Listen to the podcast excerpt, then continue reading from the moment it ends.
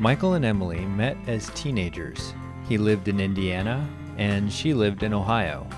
They talked on the phone and wrote letters to each other until the day he finally confessed his feelings for her. As of this recording, they've been married for 20 years and have eight children together. I'm Tim Smith, and this is the Real Dating Wisdom Podcast, where I interview married Christian couples about their time before marriage in order to give you real wisdom from real stories of Christian dating done right. As you listen, you'll hear choice music that was meaningful to the couple during their time dating. So, without further ado, here's the story of Michael and Emily.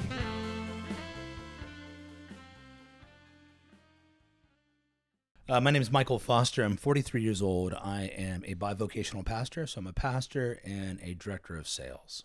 My name's Emily Foster. I am a stay at home mom and wife to Michael. Um, How old are you? I'm 39 years old, and uh, we have seven kids, uh, eighth on the way, and we've been married for 20 years. What was the dating culture like back when you were single? Well, I think there was multiple dating cultures, right? There was a dating culture in the world, right, that we were being saved out of. We both became Christians in the late 90s. And then there was the dating culture we were saved into, which was kind of that I Kiss Dating Goodbye, Joshua Harris um, courtship culture, which is its kind of own thing. There's multiple courtship cultures. I don't know. How would you how would you describe the dating culture pre maybe post conversion? Um, Pre conversion, I think it was just hedonism, really. Um, just do whatever you want and flirt, and who cares? Um, but then when we became Christians and we're interested in each other, it was like the height of the purity culture. So um, we just really wanted to get to know each other in the context of our friends and family. Um, and I think our friends were a little confused on what we were trying to do. So they often would leave us alone when that was the opposite of what we wanted to do. So, Yeah, I think basically it was the sort of casual dating that involved uh, sexual intimacy. It was the standard culture of dating. So I think when you hear people uh, deride dating these days, it's because that's what was going on. It was like folks would hang out for a while, they would be intimate in one way or another, and then break up and do it all over again. So we got saved out of that. And things like purity culture you know don't kiss till you get married. Um, don't even hold hands. Um, have purity rings go to daddy daughter dances you know have all these um, sort of mechanisms to to keep you from lusting during the uh, courtship process. That's what we got into though we weren't really that's what our friends were doing or at least we're talking about you and i we were pretty new to the church and not really into all of it. I just kind of thought it was I, it was just very foreign to me. yeah, I think um, when I'm thinking about the worldly culture at the time, it was still like an attitude that you would date one person at a time. Like you would get to know somebody and then that would be your boyfriend or girlfriend and you went you went steady or whatever and were exclusive and then if that relationship didn't work out you'd break up and then you would you know go see somebody else but it wasn't like you know multiple people at the same time The Um, hookup culture wasn't yeah. a thing yet. Yeah, really, not really. Yeah. But for us, our friends, when they saw us that we were into each other, for them, you're either uh, platonic friends or like in a serious relationship. There was like nothing. And when I say platonic friends, I really mean just like kind of two, two ships passing in the night. But we wanted to get to know each other, and we certainly were interested in each other. But it um, it only had romantic potential. That's not where it was at first. So they kind of pressed us like, "Oh, you guys are in an exclusive relationship." Said who? We never said that. You guys are saying that. So we were like almost forced into a relationship um, because they would invite us because we had gone the worldly way of dating, which we weren't actually doing, but we ended up doing because we were just we were the you know we both had gotten saved out of friend groups that uh, didn't fear God and didn't go to church and all that, and then who are you gonna hang out with? It was like we are gonna hang out with each other. So that's kind of how we started dating. Yep. How did your parents raise you to view dating? I think my parents raised me to see it the way that the culture was at the time was just that you would you know you would find somebody that you liked and you would date them for a time and then if it worked out then you would progress to marriage but um if it if it seemed like it was a bad fit then you would break up um i think when we started dating i was a freshman in high school so i think my parents when we first started dating had the attitude of like you know oh you could play the field a little more and I was a little perplexed by that because I was like, why would I want to do that? Why would I want to have my heart broken over and over again? The the mindset was that you would try to find somebody that you would want to marry. I think my parents um, thought of like all those relationships you have in like middle school and high school as just pretending. Like they're not like actual serious relationships. And I remember in elementary school, my mom was teasing me about having a girlfriend and I never talked to her again about it because it made me so embarrassed. And I remember when I was in middle school, she asked me and my uncle Roberto, who's her much younger brother, who's only six years older than me, uh, if I was gay. And I was like, "What are you talking about?" She's like, "You never talk about girls with me." I'm like, "Yeah, mom, because when I talk to you about girls." You're like, oh, aren't you cute? Look, you're dating. Like, I, every dude hates that. I want nothing to do with that. So I think they just saw it as kind of a cutesy thing, and the idea that there would be like fornication involved. It was more, uh, you know, like when you're giving someone Valentines or something back in second grade. It's like you have a crush on them, but it's not erotic. You're you're a kid. It, it, we hadn't been sexualized by everything yet. You know, Emily and I are still. You're not 40 quite yet, but we're still children of the 80s, and we didn't grow up with pornography and MTV was a new thing, and even MTV, like the things you see on YouTube or casual television today, that was that's even too edgy for MTV back in the '90s. You know, I remember just thinking about the way the girls would dance on um, what's the one with Eric Nies? The grind. The grind. they would move around. That's that's really tame. I saw some old videos. I like I went on the YouTube and I'm like the grind with Eric Nies. And um and the girls moving around. It's nothing like the twerking and stuff. So it there was a sort of yes, there was fornication and evil and all that stuff back then, but for a lot of us, uh, a lot of America was still pretty wholesome, really, and there was a lot of innocence. Um, now that that innocence gets overwhelmed by just pure raging hormones as you move through high school. But Em and I met when we both were just kind of coming into our own and um, and you know God God blessed it. Before you met, what was your experience with dating like? I really didn't have much experience. I had crushes, but there weren't really anybody that I it wasn't like any serious relationships. Um I think there was a boy that I liked for like a year or so and then he finally asked me out and we went out for a weekend. And I didn't see him the whole weekend. And then on Monday, he broke up with me. and then he asked another girl out. How long did that? Really, are they married today with ten kids? No, um, but I'm pretty sure that the reason why he broke up with me and went out with her was because, you know, he could get further along with her than uh, me. Yeah. So um, I had a bunch of girlfriends. I'm, I'm older than them, right? So I'm four years older, and I was pretty far along in the high, high school when we met, and uh, and I hadn't been a Christian. I wasn't really into dating through middle school at all. Um, I think I had a girlfriend in eighth grade, and then a couple girlfriends in ninth, and a, pretty serious girlfriend in my sophomore year. Um, but I got saved, and two things that really kept me from going too deep in relationships was sports first because I was really into wrestling and anything that competed with wrestling had to go. And so I, if I was dating a girl and it was wrestling season, I'd just break up with them, like no matter who they were. Um, and then when I became a Christian, I recognized that a lot of my attitudes towards women and towards dating and towards sex and, and all that stuff was not aligned with scripture. And so I stopped dating. And so Emily was the first girl I dated uh, after uh, my conversion. Um, and thankfully, it's been the only one since. Uh, but yeah, there was there's girls, and some of them were like for a couple weeks, some of them were several months. One was for like a year, year and a half, something like that. Uh, but uh, but I never cared about them.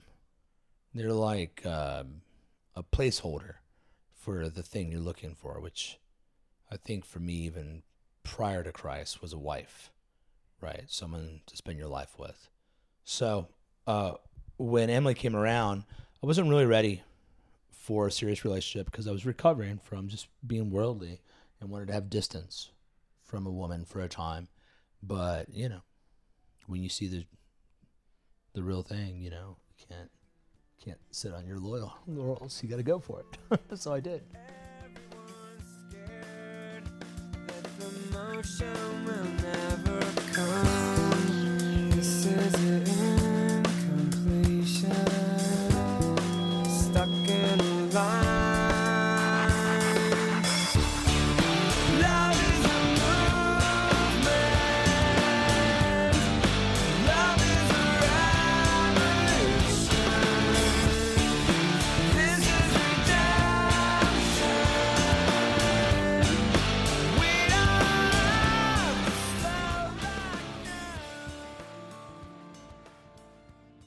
How did you meet?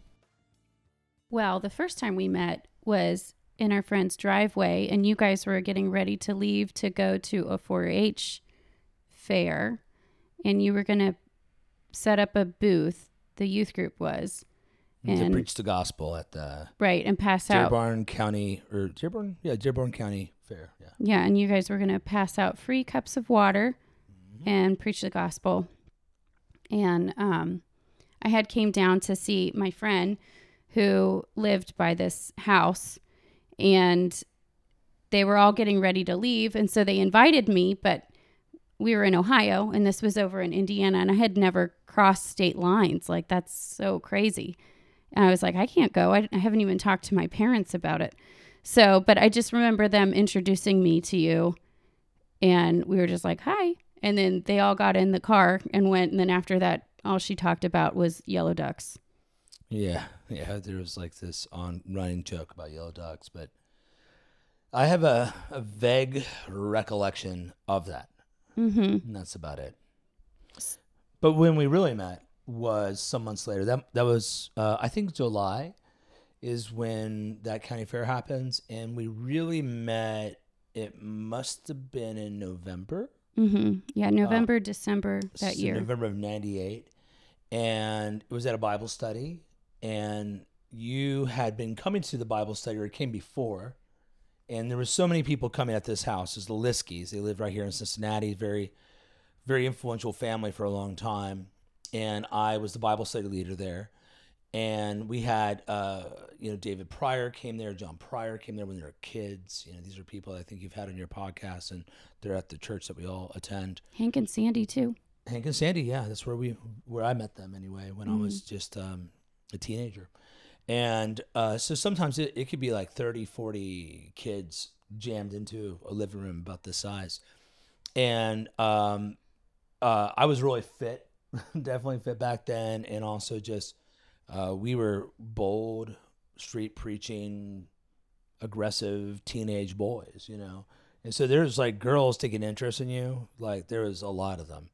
And uh, but we we really wanted to be pure as men, and the guys kind of held each other accountable, and um, so I wasn't interested in any girls at all, and I, I it was a cultivated disinterest, and uh, so M she's comes, and at some point becomes a Christian, and then attends one, and I had not wore my glasses because I had had contacts in. We had been playing soccer and we had got a bunch of grass in, uh, you know, up in the air and whatever. And my eyes are like blood red. So I took the contacts out while I taught taught the Bible study.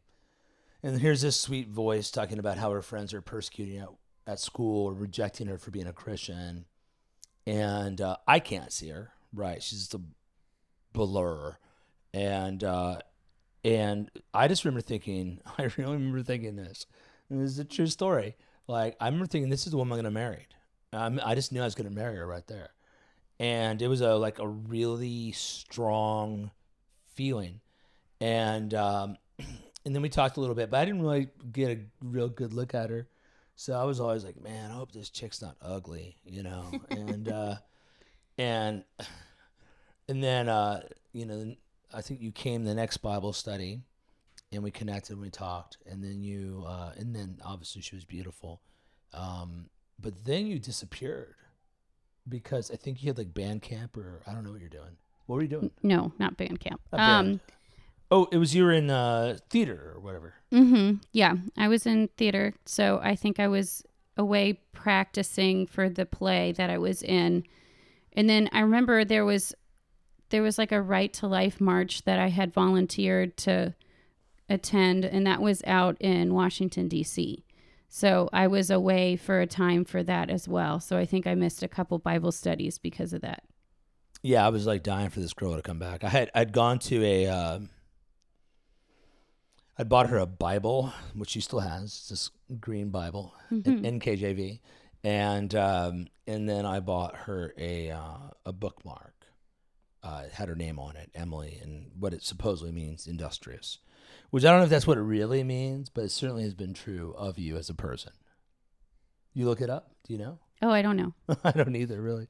But it's what it's what the Christian bookstore I was gonna book, say, bookmark yeah. said, so it must be true. It has to be. Um, but I got that for her, and I was, you know, I, I didn't uh, know how to. I didn't want to like rush. There's a lot of pressure from the the kind of courtship purity culture, and and then there's um, internal pressure. Just I don't want to move too quick. I don't want to jump right back into this. Um, also, I was in wrestling uh, right then. I was a senior. That was the end of wrestling season for me. Uh, so um, wrestling ends in January, but uh, we got to know each other. That's where we started to meet and, and hang out and develop a relationship. How did your relationship move from just acquaintances or friends to a first date? Well, I think probably the way that it first kind of progressed was we had our birthdays, and our birthdays are just a couple days apart. So I had written you a card for your birthday, and I think that signaled to you that I liked you, at least a little bit. And and then you wrote me a card, and then Is that the birthday card that says my mind is telling me no, but my body is telling me there's nothing wrong? no, That's not that was not the at R. all. Kelly lyrics in it? no. That's not it. Is that your song? That's not my song for Tim. R. Kelly. No. No, no, it's not. Uh, that's not what the birthday card said. Just to be clear. um, well, yeah, we both got each other birthday cards. You're born. I'm born on the eighth. She's born on the eleventh. Mm-hmm. and and our friend was born on the 12th two friends were right? Yeah. yeah. And so there was like a birthday down. This this house was kind of like a hub of teenage activity. Yes. and uh and we all were christians. So yeah started there. Uh we wrote a bunch of letters. Mm-hmm. we wrote a ton of letters. And i lived over in indiana and it was dirt poor and she so there's indiana kentucky ohio. She lived on the east side of ohio. If you drove to kentucky you could call someone for a quarter or 35 cents 35 cents and talk to them uh, long distance. But we we were so poor we didn't have a phone in our house. And uh, and it was long distance from a payphone. So I'd hop in my truck, drive across the Ohio, and I'd actually go to the BP at the Hebron exit, right up from the Creation Museum, um, and I would call her, and, Because it was considered local from Kentucky to Ohio, that's right. but it was long distance from Indiana to Ohio. So sometimes I drive all the way across there, like get in my truck, drive all, like get on the highway, come over the Ohio River, get off the exit, park the car, or park the truck, walk up to the phone, put the qu- recorder in the extra diamond, and call her, and go to her voicemail, and you just die on the inside. I just did all this work, and she's not there, and then you're trying to think like, what sort of message should I leave, right? Because you put all this effort in there. You put a long message in there, you know, it's going to be weird. So, like, hey, it's Michael. Give me a call uh, at this payphone. I don't know what you say, but but we wrote we wrote a lot, and, and we would talk that way, and then we would uh, connect at the um, at the Bible studies that we had on Friday nights. Friday nights, and then eventually we started having uh, the Wednesday night youth youth thing when you started going to Calvary Chapel with me. So then we started dating um, in April. Mm-hmm. April 24th, Yeah, I wrote you that letter. I was like, don't don't open it. And so I didn't. So yeah, I wrote a letter and I was like, really into you. I want to get to know you. And I wrote it and I mailed it. And then as soon as I mailed it, I like regretted it. Mhm. And like I called her up and told her not to open it. Cause back then, like you know, now in our email we have an undo, like on Gmail, you, like you got like five seconds to undo that bad boy. Mhm. But once you drop that letter into you know the mail back then, it's gonna end up there. So I call I called her up and I think I left a message or did I tell you? I can't remember. I think you told me. And I just remember you saying that you had some things in it that you wanted to explain before I read it. Mm, And so right. I was like, okay. So I just didn't open it. you thought I was into your friend, I did. I thought you were into my best friend. and and you really got caught off guard by that letter, right? Uh yeah, I was surprised. Once you tell the good listeners like how how the how the contents of the letter was revealed to you. Okay. So I think so you had you had mailed it and then you called me and told me not to open it. And I was like, "Okay." So I didn't open it. And then that Friday we had Bible study and then afterwards you were walking me home and I lived up the street. So you walked me like halfway. And as we were walking up the hill, you started explaining the contents of the letter and that you wanted to get to know me and you wanted to get to know me in the context of our friends and family and you were looking for a wife and that you were intending to become a pastor and be in the ministry and that um, you likely would be poor and that I would need to share you. And so, if that was something I was interested in, then we would move forward. And if not, then we could just stay friends. and I was just like, okay. I was down. Yeah. It was great. Mhm. Yeah. Wait, I don't get this. You were sending letters back and forth, calling on the phone, all this, and you didn't even know that he liked you? No, I thought he liked my friend. I thought we were friends, but I didn't think he liked me. Did, I people thought- do this in the 90s? You just like talk on the phone and send letters I think we are the last of a generation as I talk to people. to. hmm I think we're a little, even though we're from, we dated in the 90s, we're kind of older souls in our practice. But I didn't know if she was into me either, to be, to be Really? quite honest, even though she wrote letters back and forth. And uh, I think there's this sort of innocence Yeah. that we had reclaimed by being born again. And um, like I found her very attractive, but i, I can honestly say that I, I don't, you know, I, I definitely appreciated you, but I, I, I those early days I didn't lust.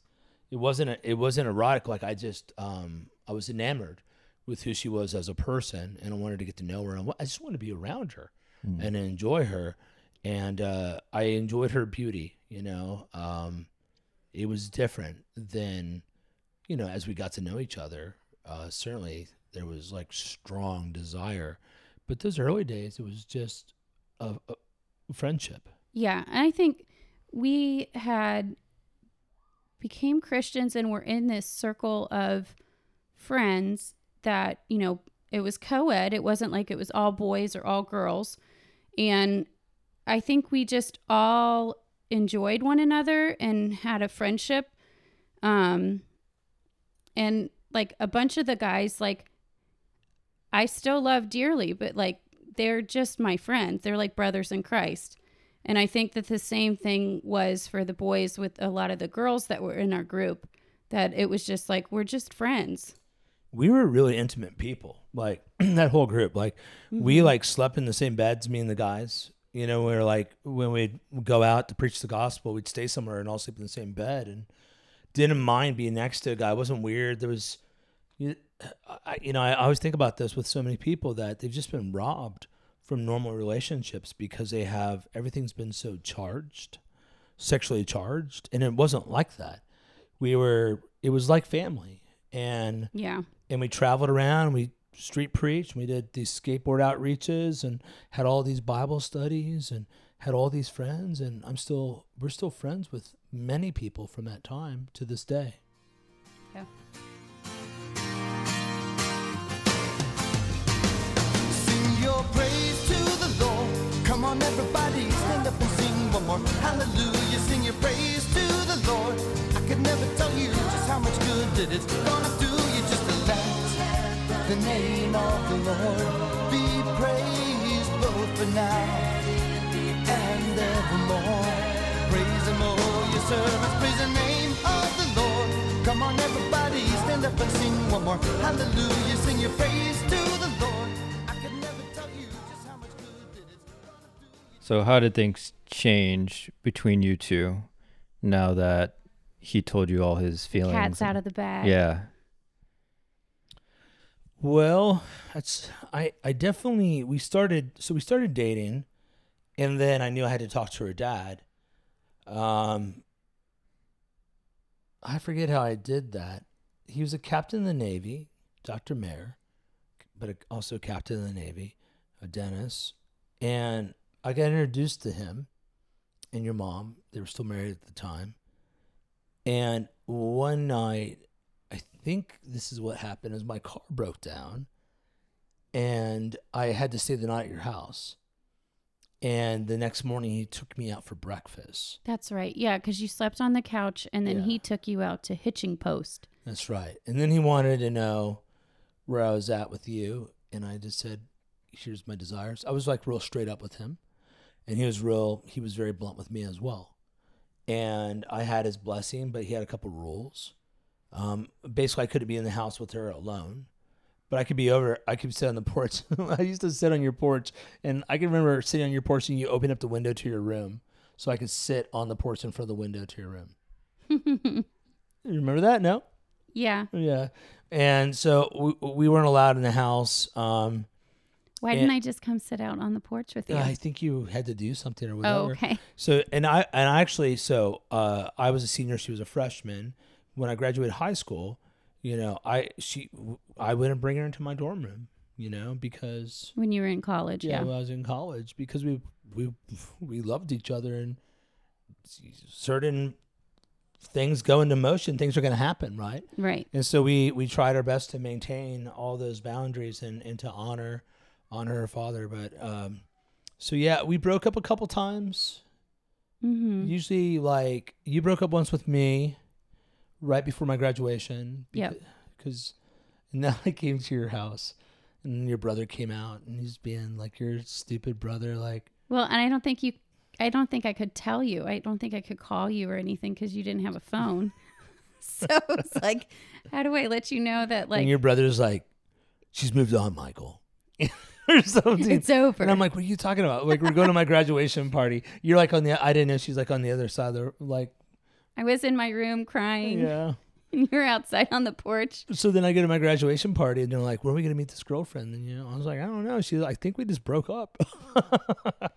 and then that didn't last long at all. No. Like, and then I'd go to youth conferences and get really confused. I was a youth pastor and get confused if I should be dating you or not. And, um, I think I broke up with you twice. And it was like a one day sort of thing. It would never last. Maybe No. It just we were intertwined as as people really from the moment we started dating and it, it never stopped Mhm. and i i was ready to marry you right away Yep. Same. Did you guys have a lot in common? uh i think american culture was still pretty uniformed people watched the same tv shows knew the same songs Mm-hmm. You liked Garth Brooks. I, I didn't. You liked Dave. You loved Dave Matthews. I thought he was all right. Yep. Did you watch Fresh Prince of Bel Air? I did. So we, We, watched. had that in common. We had that in common. That's what. That's what That's the- bonded us together. Yeah, that's the the tie. Jesus and Fresh Prince. of Bel Air. Yeah. but um, yeah, I think um, no, I no, we not really. I was poor. She was middle class. I was public schooled. You're private schooled. Um, you came from at the time an intact family. Mm-hmm. I came from a very broken family that was obviously broken. Um, I I grew up growing uh, all over the place, multiple states. You, for the most part, grew up in Cincinnati your whole life, just in two houses, Mm-hmm. but really one for the the bulk of it. Um, you had a family on both sides, uh, uh, and I I really my my already my extended family was pretty breaking apart. Uh, you were a Roman Catholic growing up. I was a Mhm. pagan and then a, a evangelical convert. We're different in a lot of ways, yeah. but I don't know. She liked me and I liked her, so we had that in common. Mm-hmm. We love the Lord. Yeah, we love Jesus. What were a lot of you guys' conversations like? Were you talking about like a lot of deep things, or was it more fun? Fushnickens Day. Yeah. It, I would say a mix. We did, you know, we were going to Bible studies and we would talk theology some. I would congratulate people on Fushnickens Day out of the middle of nowhere and Mhm. convince them it was a holiday that's not a real holiday and get them to congratulate us back. It was the day when the Schnickens got food. That's right. I just remember there was that couple like in that convertible. It's like, Happy Fushnickens Day, man. He's like, Happy Fushnickens to you. And I was like, right on. uh, no, we were young kids. We were kids when this all started, you Mhm. know? And uh, did we talk about like the meaning of life and stuff? Yeah, we did, but it was all like intertwined, Mm-hmm. you know, and we had lots of fun. Mm-hmm.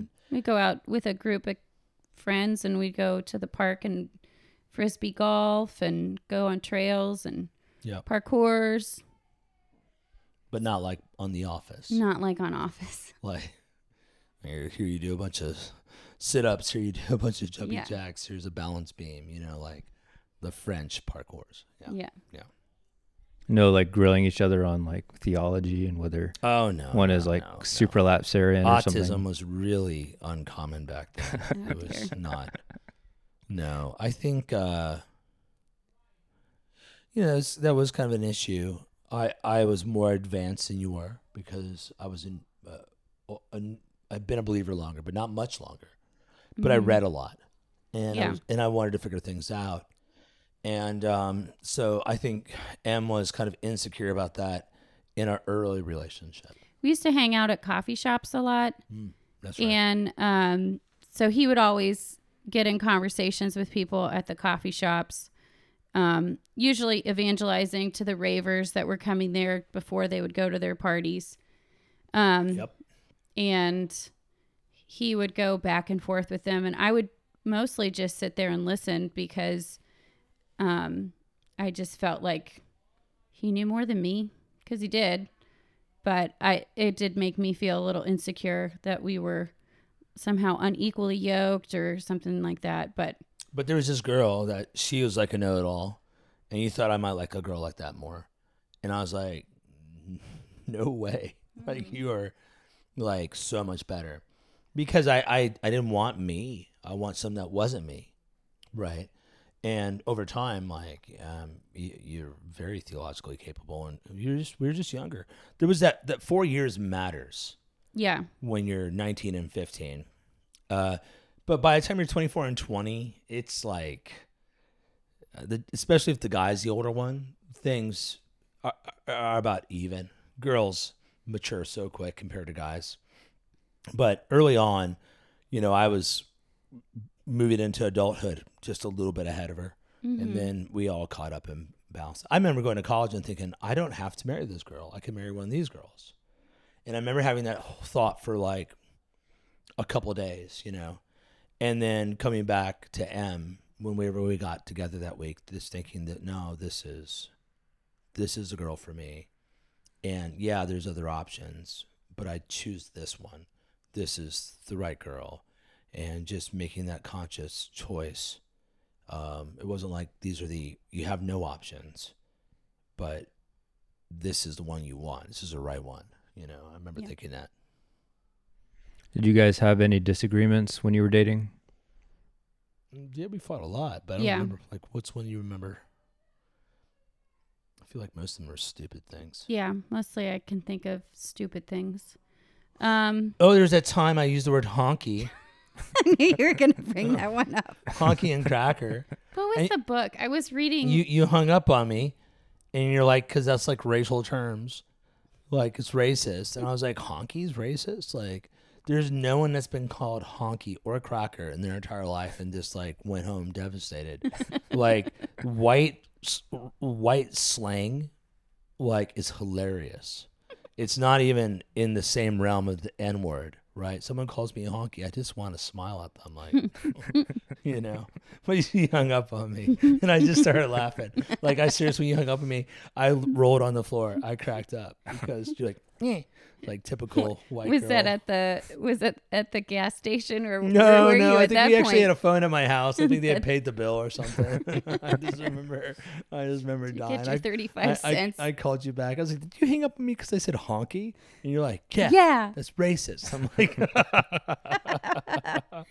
"Yeah." I had read a book. It was like a summer reading book and it was like talking about race and they they talked about it. Yeah. Well, so, you know, I didn't want to be racist. How did you both discover that the other was the one that you wanted to marry? jeez, man, I just knew. I yeah, I was gonna say. I knew pretty quickly. I think just within a couple of weeks of us officially dating, um, I would have been fine with just getting married. Same here. It wasn't analytical.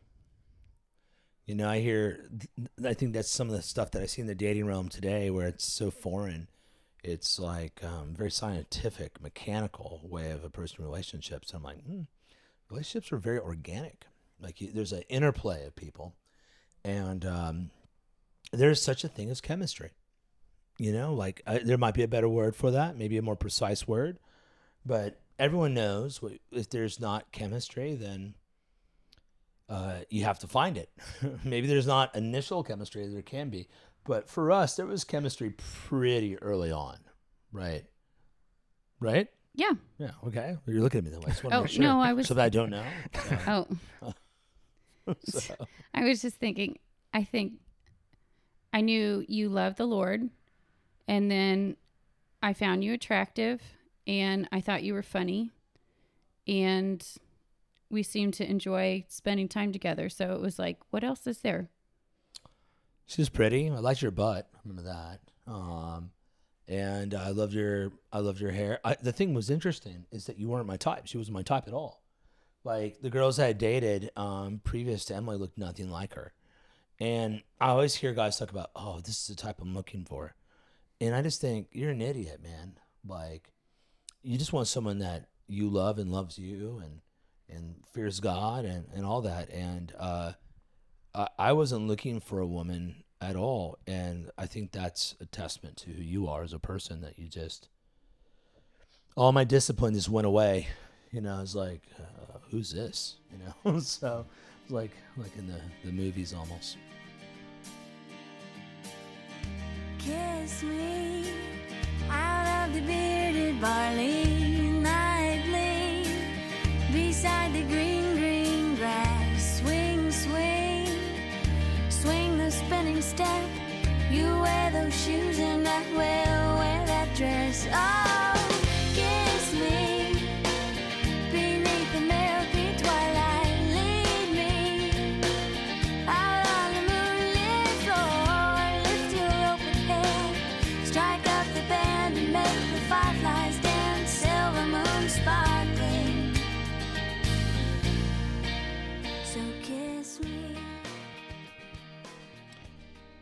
How did you propose? You want me to tell the story? Yes. Okay. Um, well, so it was it was pretty obvious that we are gonna get engaged. We've been dating for like, uh, like almost four years at that point, and um, and it was gonna be somewhere between uh Christmas Eve and New Year's, and she, I knew she knew that. Right? You were kind of expecting it, yeah. Yeah. So I, I it annoyed me that I wasn't able to really totally surprise her. So I had to think of a, a way to do it. And so the the idea I came up with, I've been saving up money. I bought a ring, and uh, I picked her up, and we were supposed to go somewhere. And I had some sort of stupid excuse that I can't remember. You do you recall my excuse? I don't. You said that you had to go and change your shirt. so So then you drove up the road the wrong way. where we had we where I had read the letter to her and told her my feelings. So he had driven up the hill Yeah. to to where he had first revealed that he liked me. And then But I was he like, acted like he was gonna back, you know, like go pull into this driveway and turn around and and then come back down to go to his apartment so he could change his shirt before we were going wherever we were supposed to go. And then I acted like I was angry, like I was in a foul mood. And so she was like real tense and wouldn't like didn't know what was going on. And then And then you said that you like you pulled into the driveway at the top of the hill, the turnaround, yep. but you're like, "Oh, my car needs oil."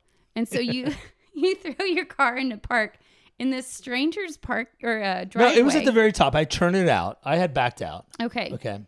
But I did put it in the park, yeah. You did put it Right in of park there, and yeah, you yeah. you you popped the trunk and got out like in a huff, like you were going to go get oil out of the back of the car.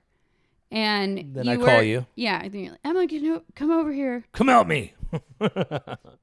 and then you come around. And I come around, his his trunk, the lid to his trunk was up, So so, I couldn't see. him at first. So I come around, and then he's down on one knee. And I was like, I wanted to say, "Will you marry me?" But I was really taken. I was surprised by uh, by you, you know, by your beauty and all that. And I remember I stumbled a little bit, and then I said it. I said, "Will- "Will you marry me?" And uh, and And I said yes. so so yeah, that's how we did it. and you revealed to me that the whole like grumbly thing was an Yeah, yeah. act, and you were just trying to throw me off and But let's trying to surprise though. me. No, I don't know. if I Okay, need- go get a shirt. Oh my god! Seriously, this shirt is uncomfortable. Uh, no, no, I don't know if that happened or not, but yeah. No, how- we just went back to the house where the Bible study was Oh, hosted. okay, gotcha, gotcha. And we don't have any pictures No, from the night that we got no engaged. YouTube videos. no, It's ju- nothing. It's just a memory. Who knows, right? Wild. Just you and me, and our words. Did it even happen? Probably not. If it's not on social media. Yeah, there's no there's no photo evidence, no nothing. Yeah. Well. maybe- Nobody thought to take a picture. Yeah, I know. So Not even you. Yeah. Way to go. I'm sorry. How did you guys spend the time between engagement and marriage? We were both in college. Yeah. So we got married. So we got engaged. I guess it was the 27th. Is that right? Yes. And then that was so December 27th, and we got married uh, July 12th of the following year. So we were only engaged for, you know, basically seven and a half months. Um, so we were in we were in college. I was working full time. You're at least working part time and going to school full time. Yeah, I was working part time at Citibank. So we we did our pre marriage counseling. I worked like a dog. I worked like forty hours a week and went to school full time and was it was hard. Mm-hmm. And then we did marriage counseling, um, premarital counseling. That was kind of terrible. Uh, I just learned that men are stupid and, and women are are not. They're angels. They're little angels, and uh, but yeah, so we did that, and uh, her father actually was okay with us getting engaged, but when it was finally time to get married, he fought us, and we went through this. Um, we got together with him. I, I feel like it was like once a month or maybe twice a month. Yeah, I- I think at least once a month um, for about six months. And And this was like from when the summer I graduated high school. So that was 2002. And then we started meeting with him kind of like because you met with him to talk to him about us getting engaged and getting married. And he he was like, "Well, I want to talk about certain things with you guys." Well, he said yes. But Yeah. th- but on the condition I would meet with them. Yeah. that we would. So we did, and he was like, "Got to come with a budget," you know, all these basic things. It was good. It was good advice, and, and we took it serious, and I did my best to act on it, and so then it was like getting close. Like I want to set a wedding date, you know, and um, and he really fought back hard, and he had just come out of a divorce at the time, and he was processing all that. My parents had just separated and their divorce I think finalized right before we got married. Yeah. And so he ended up not wanting us, trying to prevent us to get married, more or less. And I fought back and said, no, this is happening. Uh, I've been patient. I've been dating your daughter for like four and a half years or four years at this point. I've, I've gone through the hurdles. I've respected you. We've honored you. Like we've tried this all very seriously. And, um, and it was just very much like, as Em had said, at the start of all this that there was that sort of old school dating mindset was creeping up where it was you know okay to be physical at some level as long as you're not having children and and all that uh but uh we didn't want to do that we were christians we wanted to get married and and, and honor Yeah, god and I had it. family members that were like, "Why don't you just live together, and and you know finish college and then get married?" And I was like, "Well, that doesn't make any sense because It's what if I get backwards, yeah. pregnant and then then there's like no accountability on his part? You know, he could just walk away. You know, not that he would. We were Christians. We didn't want to do it that way anyway. But So yeah, that was a little dramatic, and um, so he ended up relenting. Emily saved, uh, had a um, tuxedo put put aside for him. he was um because my parents had separated he was taking his health more seriously and he was like losing a ton of weight and so when i would get together with him um i'd always be like oh yeah you're looking really good how you know how much weight have you lost like what pant size are you down to now like you know trying to slyly figure out like what size he was so that way i could reserve a tux in his current size so So we were ready to have another man give her away. Uh, but about two weeks before the wedding, is that right? 2 weeks. He relented and, and he, he came and he said he was sorry and he gave him uh, away. And we've had a good relationship really ever since. yeah It's never been a problem. He's a man I, I, I definitely I love and respect. Uh, but sometimes like you just gotta like stand your ground and say no, this is happening, and that's exactly what I did. And uh, I got married, and it worked out.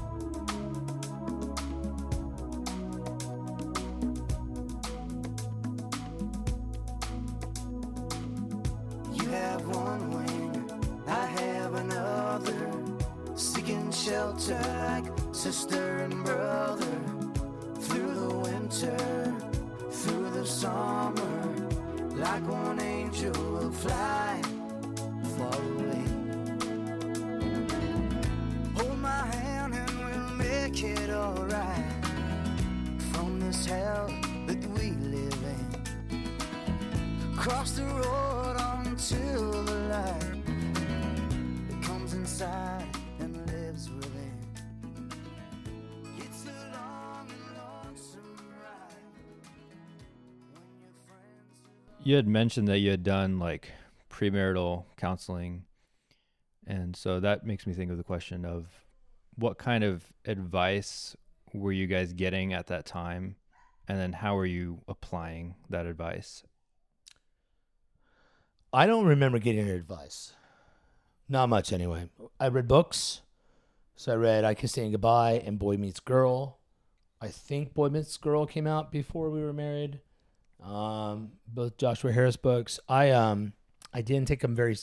I rejected most of it. There was like one. There's like one or two chapters in both those books that are actually full of really practical things that are the best chapters in those books. I haven't read them for a long time. Um, I read Holy Sacred Marriage by Gary Thomas. And they had some stuff in marriage counseling, but we just did not. I don't. I don't remember getting relationship advice. Do you? Um, I think in our premarital counseling, it was mostly like have a budget, you know, don't let money be a thing that divides you. Um, come up with a plan together. Go to bed together. Don't go to bed angry. Um, They gave us that book on sex. That's true. They did. And um, so I read it. I was like, huh, okay. But I just remember it's got this chapter in it called "Sex in Your 70s. and we've never read it. And I We've just- never read that be- chapter. Yeah, we're saving that for that. For like, when we get to the right, Emily. 70s. No, no. tomorrow is March 8th, 2050. you know what that means? No. Take out Intended for Pleasure by Dr. Ed Wheat. Time to learn about sex in our 70s. you know, so I'll read it in Uh, four years. put your teeth in. Uh, but uh, No. anyhow, like we we got some books, but uh, you know, we weren't. It wasn't like we were being really coached. I don't think so. No. don't- I think people coached us in life, but not in dating. I Mhm. feel like dating advice as a widespread thing is more of a modern thing from the breakdown of relationships. Uh, yeah. I, don't remember it being that much. Like it was kind of funny. Like people that listened to dating coaches, we'd make fun of them. It's like a plot in a rom rom com or something. Yeah, I I don't remember anything like that. I just yeah, it was more of like general life advice and oh, I remember being told um that when we got married that we should spend some time with it just being us because once you start having children, once you have a child, they don't go away. And so to enjoy the time when it's just the two of you. Yeah, we got some sort of anti-child rhetoric. That certainly came our way. They were pro children, but they were also in favor of waiting. Yeah. So some you time. Yeah. And we bought into that and we shouldn't have. Mm-hmm. Yeah. How was physical intimacy handled when you were dating? Uh try not to. Really hard. Yeah. Uh so for me, uh cold showers and working out. Um for Em I don't know what you do. Did you take cold showers and work out? No. no, you didn't. uh yeah, definitely we kissed before we were married. Mm-hmm. Um but and not we held hands. and, and held hands. And uh, that was like a year, about a about a year into a relationship, we finally kissed. It was an awkward kiss, It was. Yeah. very awkward. So she was like, "Ah," and I was like, "No, I'm just teasing you. I'm sorry." I was like, really? Like she's gonna bite into an apple, but uh, No. no. Uh, I but did not do that. but anyway, uh, no, it was hard. Um, you know, we we didn't have sex, thank God. Uh, but four four years is too long. I mean, in my opinion, most people should be ready to from the start of the actual dating relationship to marriage is about a year thing. I think that's what about the amount of discipline that most people have in them Mm-hmm. and uh, so like we had to don't don't come upstairs don't don't come into my dorm room i'm not allowed to be home with you um, unless your parents are there those sort of rules helped but Keep doors open. You know, that, yeah. but yeah that's that's how we handled it In hindsight, is there any way that you would have handled the dating phase of your re- relationship differently? these are hard questions because you know you just see how things played out and i, I like i like the results um, if there's a way i could get the same results without being in a sexually frustrated dating relationship through my high school and teen years i would Mm-hmm. but yeah. Yeah, I, I, you know, so what we tell our, I'd say it's what I tell Hudson. What I tell Hudson is that you should be able to be married by the time you're 20. That's not the normal time to get married, and that's not a requirement, but it is an ability I want him to have because I want him to be able to grab those girls up that are are willing to be married at that time before they get swept away in careerism or whatever. And uh, but if there if that girl's not out there, if there's not a mature, godly Christian woman, then okay, fine, whatever. But be ready to get married. And then my my uh, standard is that you want to be at a place of where if you start a relationship a year from its start, you can be married, and nine months from marriage, you could take care of a baby. Those are kind of the thresholds. And if I could go back, those would be the thresholds I would set up. Probably the biggest regret I would say is prioritizing um, her college over my college and delaying having. Uh, we should have just got married like the the summer you graduated. Yeah. Right. Well, I realized like years later that I turned 18 March 11th, and then the following week was my spring break. So I totally could have eloped with you on my spring break. And I don't know if my dad did this on purpose. Probably it just was a coincidence, but he scheduled to have all four of my wisdom teeth taken out on my spring break. So it was like never even a thought to go and get married, you know. I wanted to have a, a real wedding anyway. I wanted to have like Yeah. a ceremony, but that would have been so awesome. I could have gotten I could have graduated high school with a married name. That would have been so cool. You've been great.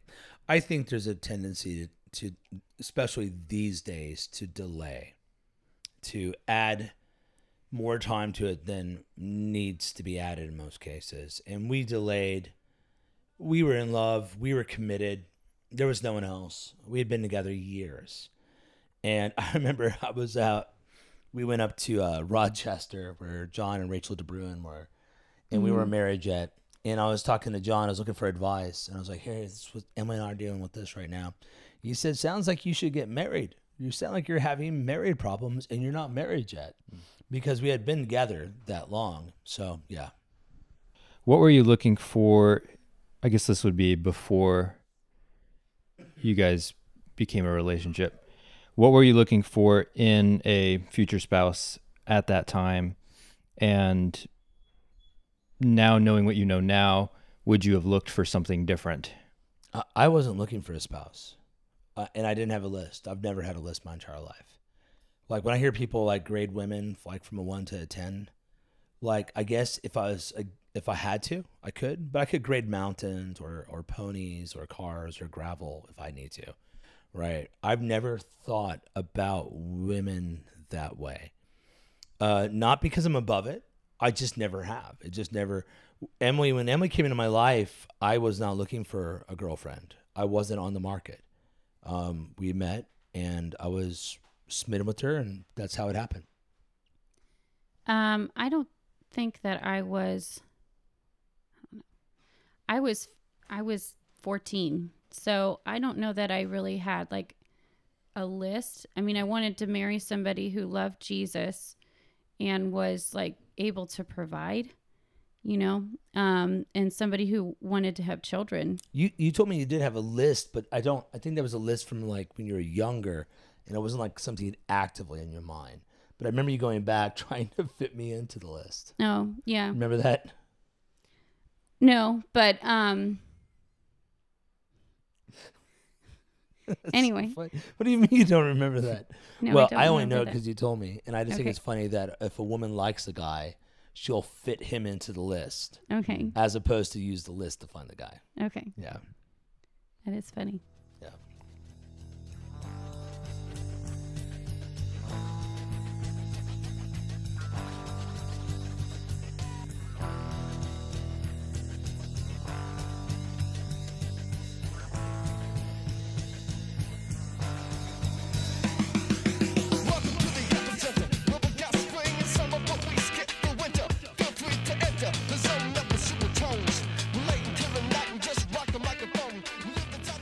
What have you seen of the modern dating environment for Christian singles? So, uh, modern dating, uh, it's it's chaos. It's chaos. It's chaos because on one side, the casualness that was starting to creep in the '90s went towards a hookup culture, which then turned into all the dating apps and all that stuff. So there was a time where really it's kind of uh, 2000s going into about early 2010 where that was kind of the golden age of the hookup culture where uh, like there was a whole lot of people having sex with one another. Um, but then pornography became more uh, easy to get a hold of. And then the dating apps came out. And as the dating apps came out it, it changed where it moved to where you'll hear a lot of guys kind of complain about where it's kind of like the top 20% guys are getting 80% of the girls. So that's like happening on the male side of things um, in the worldly side of things i should say. In the christian world because they don't know how to navigate this because it is a real mess um, there's some that kind of go back to a hard courtship model and that works best when you have strong churches with strong fathers. It's very hard to pull off without those things. Um, but i don't think we have a very clear way forward right now. Uh, i think it's pretty it's hard because it's a fractured society, culturally speaking, and uh, in people also are coming uh, to faith, right? And they're and they're dating people who have grown up in the faith, and that's that creates a very different dynamic as opposed to two people that grew up in the world but converted, or two people that grew up in the church. So we have all these like different circumstances. That's why I think things like more of a traditional dating, like meet a bunch of people, but don't be physical. Then eventually settle on one, go steady. Um, that's that active, like, okay, do I want to get engaged to this person? And when you go steady, you're, you're really getting to know that person's friends and family. And then engagement really is like, all right, I want to marry her, give me permission. And it's all the final preps for the marriage and double checking everything before you actually take vows. I like that system.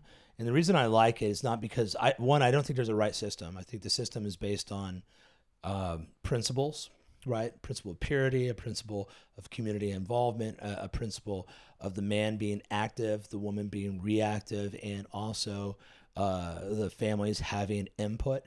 Uh, all those things are the things that matter. But why I like that model best, it's it's the most flexible for different cultural environments. And I, I think if you don't have someone that's kind of like surveyed the land, uh, they might not know that a lot of the dating advice that they're giving is either from a bygone age or for a sliver of the cultural reality that people are dealing with right now. And so I think it's it's very frustrating. It's very hard. Hearing how different people come into relationships is probably helpful because that just kind of gets away from this sort of uh, paint by the numbers me- mechanistic approach. You know. What advice do you have for single women?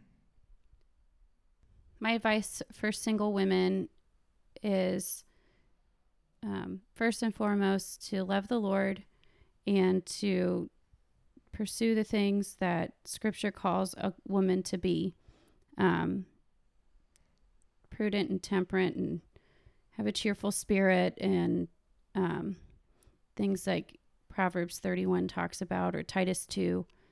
Um, because those are things that are worth investing in, regardless of what station of life you're in, and um, it'll pay div- dividends. So pursue that, and then um,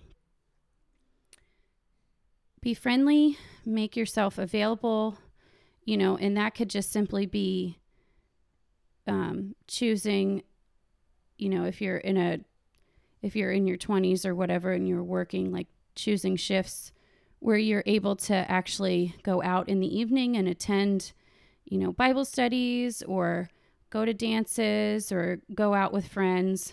Um, I can't tell you how many women I know that because they worked third shift and worked opposite of the rest of the world, um, how hard it was for them to meet somebody and get married because they just weren't really available. There wasn't any time to meet people. So I think that's just a real practical, practical thing. And what advice do you have for single men? What advice do I have for single men? I think the the main thing is a guy really needs to develop the right attitude, the right skills, and the discipline to follow through. So the right attitude, really having a positive um, mindset, Positive being that uh, I don't deserve to be saved, yet God has poured out mercy and grace on me through Jesus Christ, right? That keeps you humble, that gives you joy, that really changes things, and also reorientates everything where you have this greater purpose, uh, glory of God, right? That's the great mission of life, the missio Dei. So cultivate the right attitude. My I, I belong to God. God loves me. I have his approval. I have his validation. I don't have to go seek other people's validation. Uh, but I do need to live a disciplined life for his glory. Then develop actual skills. And I always think about, you know, you see a, a man who's skilled in his ways, he he won't stand uh, you know, before obscure men, he'll stand before kings. So you got to develop the sort of skills that um, like that are attractive and that that's just anything with excellence right speaking drawing painting fixing right sports whatever just start like loving learning stuff and getting good at stuff and adding to that and then um, discipline just like following through on that and applying it to your life so then you start to kind of develop like a vocational desire or, or some some sense of mission. It doesn't have to be this like crystal clear thing, but it is a sort of force propelling you forward. I think women are most attracted to men who are going somewhere, doing something, they're moving. And so I think of uh, mission very much like a sort of uh, kinetic force, like energy moving forward. So start developing all that stuff and just start little, like learn how to lift weights, learn how to write, right? Take a class on coding, who cares, whatever, something. And then um, learn to just enjoy women for their beauty, right? And like to be friends with women, to be friendly with them. I think a lot of guys are really awkward in how they interact with women just because they don't talk to them enough and they make it something like really strange and I I have I find it easy to have platonic relationships with women. I always have. And uh, if you grew up, especially um, exposed to pornography, one you want to get that out of your life. But one way to normalize yourself is learning that women are different, but you can have these positive relationships with them just by talking to them. Once you learn just to enjoy women, when you're interested in one, then the key is to to like ask them out and go have some fun, right? And and get to know them, and then that tends to move towards talking about more serious issues. But I just think a lot of guys lack confidence, they lack drive, and they struggle just to enjoy people. And when you take the shopping element out of it, where dating's about finding someone you enjoy and you can do these things together, as opposed to this sort of like. Uh, Price is Right or something. I don't know. It's like a video game or not a video game, like a game show. There's something not good about it. Um, that would be my advice. Like to cultivate those sort of attitudes. Like it's awesome to be a man.